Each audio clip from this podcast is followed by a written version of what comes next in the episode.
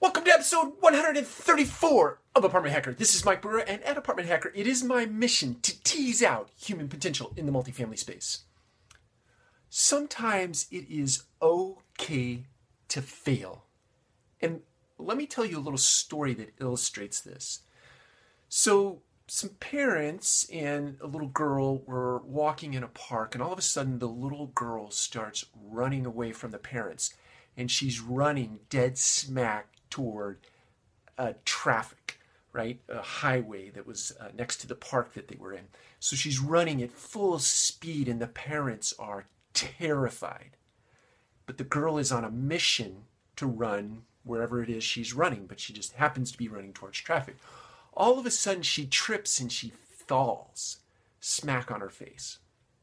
Gets up, she's crying, and the parents are running toward her, and they get to her, and they are elated they are so excited that she failed to make it to the traffic, right? Or to the, the point where she would probably have gotten run over.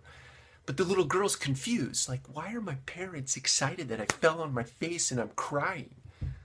Well, the parents are elated for obvious reasons, and the failure was necessary for obvious reasons or for reasons of miraculous nature, right? So the message I'm trying to get across is this sometimes failure is a good thing for you.